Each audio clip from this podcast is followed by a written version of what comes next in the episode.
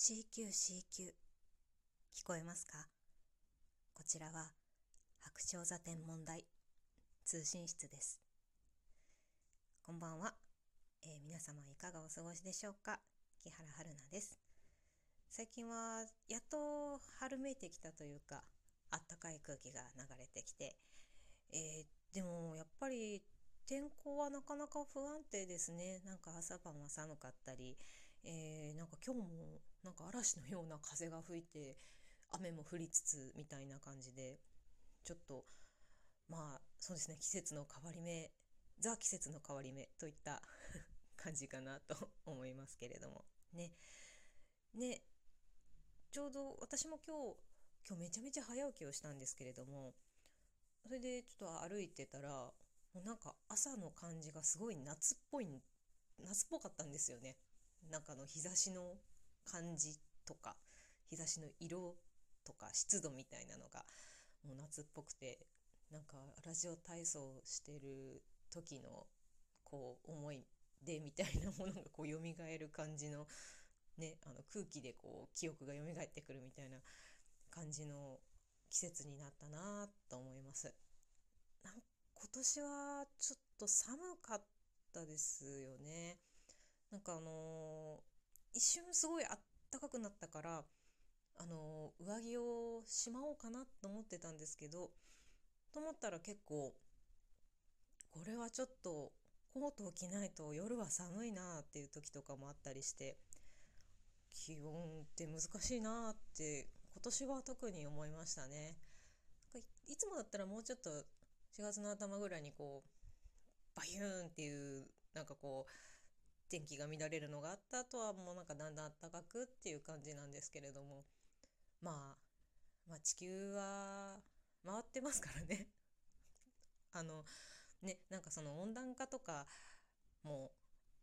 ねその CO2 のなんとかっていうのもきっとあるのかもしれないですけど気温変動とか。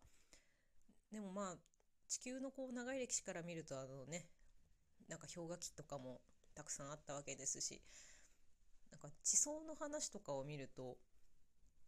なんだろうその氷河期とかなんかそのなんとかが絶滅したなんとか期みたいなのとかがえっとなんかしっかりわかる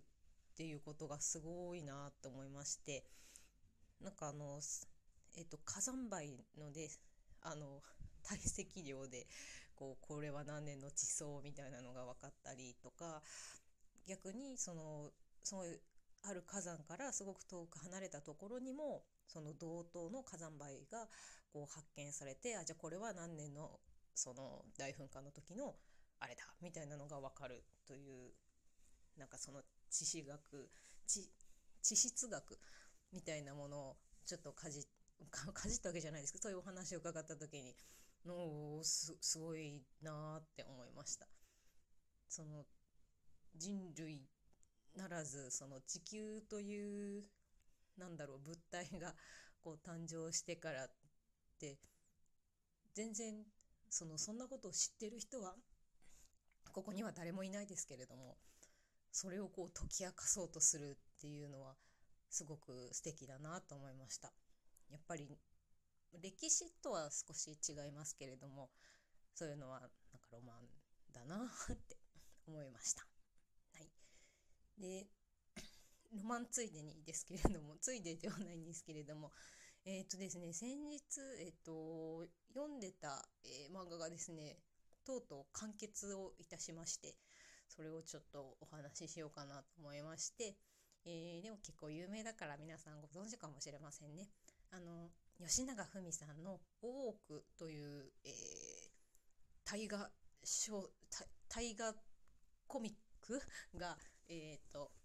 無事、えー、最終巻を、えー、刊行されました。ということで。となんかあの映画になったりとか多くの賞を取ってるのでご存知の方も多いと思うんですけれどもえっ、ー、とその徳川時代というか江戸幕府のですね代々の将軍が、まあ、女だったらというかその歴史を見るとまあ我々の知ってる歴史はあの将軍は15代全員男性なんですけれどもそこからなんかひょっとしてこういうことがあってみたいなまあとある事件があって我々の知っている、えー、っと男性の、えー、将軍ではない女性が将軍職を担っていくという歴史の話なんですね。でそれも、えー、っと何ですかねその無理なお話ではなくてその歴史の資料とかですねとかをちょっとなんか変な風にアレンジして読んでみると実はこうだなんかそう女性だったんじゃないかって思えてくるようなその歴史の隙間をちょっと縫ってお話が続いていくみたいな感じですね。だからそのフィクションとしてまあその女性の将軍がいるわけなんですけれどもその中での作られていく、まあ、歴史書とかは、まあ、後世の我々が読んでるのと遜色ないようなものになっていたりしてなんかその、まあ、実際そのセリフの横にこう引用みたいなのが載ってたりするんですけれどもその歴史ものまあもちろんあの一応フィクションというお話にはなっているんですけれどもえ、ー、と江戸というかあの日本にですねあの、ま、あの男の人だけが罹患する病気が流行ったということでその将軍が亡くなってしまってさあどうするみたいな感じで、まあ、その女性が天皇に天皇じゃない将軍につくんですけれどもでその後あの話の全体を通してもやっぱりその病気の根絶とかもそうですしまあなぜそのえー、っと男の名を名乗って女性があの将軍やあの家督を継ぐ必要があるのかとかそういったお話とかもありまして、まあ、そのジェンダー的なお話をこう異常高にこうぶってるわけではないんですけれども女の人が女の人として生きていくことってどういうことだろうとか女の人が女の人ではなくてこの人として生きていくっていうのはどういうことなんだろうとかいうのもすごく思いました。やっぱりその中お話の中でもなんだろう女のくせにとか女だからってみたいなお話もあるんですけれども、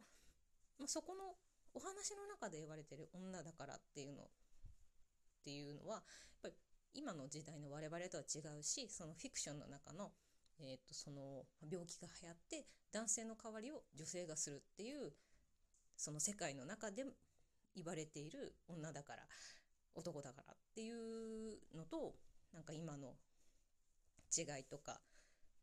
よりよく生きるとか、まあ、精査とはとか思ったりもいろいろしますけれどもまああの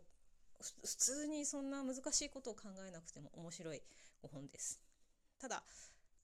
ただですねこれ吉永文先生のあの特徴なんですけれども文字がですね細かいんですねセリフの文字が。すっごい細かいです。なんかあのうん少年漫画だからとかじゃないんですけれどもそういうものって割とあの吹き出しの中にこう何文字ぐらいみたいなのがあるんですけどすっごい細かくてもうつらつらつらつらつらって書いてあるんですよ。ここれはあ私は結構好きな方なんですけれどもそういう風なんかちょっと理屈っぽいセリフを聞いたりするのは好きなんですけれどもなんかこれもあの吉永先生のなんだろう独特のあれなので、えっと、これから初めて読むぞっていう方はちょっと気にしてみてはいいかなと思います。はい。あとはですねやっぱりあのあの、まあ、イラストがですねまあ、すごく私も吉永文先生のは結構前から拝見しているのですごい綺麗ですね。でなんかあのえっとこうそうこの漫画なんか単行本の想定がすごい綺麗なんですよ。なんかあの遊び紙がすごい薄くなっててその向こうのカラー扉が見えるみたいな感じのものもあってすごいかっこいいです。でこれがですねなんか2010年から連載されていたらしくてで私結構連載してあ違った。2010年とかじゃない。2004年はいとかから連載をされていてで私単行本ができた時になんかあの えなんか面白そうなのあんじゃんって思って読んだんですけれどもなのでもうそうですね。なんかこの間こう1話から見たらなんかああれなんかこの私の持ってる漫画すげえ古いわみたいな感じになっててでそれだけ長くあの作品を続けていかれたってことはすごいなと思います。まあ、最後はですねえっ、ー、とあのなんだろうその江戸幕府というか、まあ、徳川幕府が、まあ、滅亡をして明治の世の中になるっていうのは、えーとまあ、史実通りというかなんですけれどもやっぱりなんだろうその中でもその、まあ、篤姫が実はとか うん、その和宮が親みたいなのとかもあるのでやっぱりその幕末好きな人もなんか違った視点で楽しめるんじゃないかなと思います。はい、やっぱね一つのこう時代というかそういったものを終わるまたはその終わらせるっていうのはまあ、すごく力のいることだと思いますしなんかそうこの年になるとなんか終わっていくものを見るのもたくさん経験してきてやっぱりすごい寂しいなと思うけれどもやっぱりその頑張っていかなきゃなっていうことも同時に思います。はい、私は今引っ越しをしているんですけれどもやっぱりその長く住んだ家だったのでまあどうしてもちょっと終わるの悲しいなって思うんですけれども、えー、これから新しいお家でも楽しい思い出をたくさん作っていきたいと思います。それでは、えー、皆様も、えー、今年の夏も楽しい思い出たくさん作ってください。それではおやすみなさい。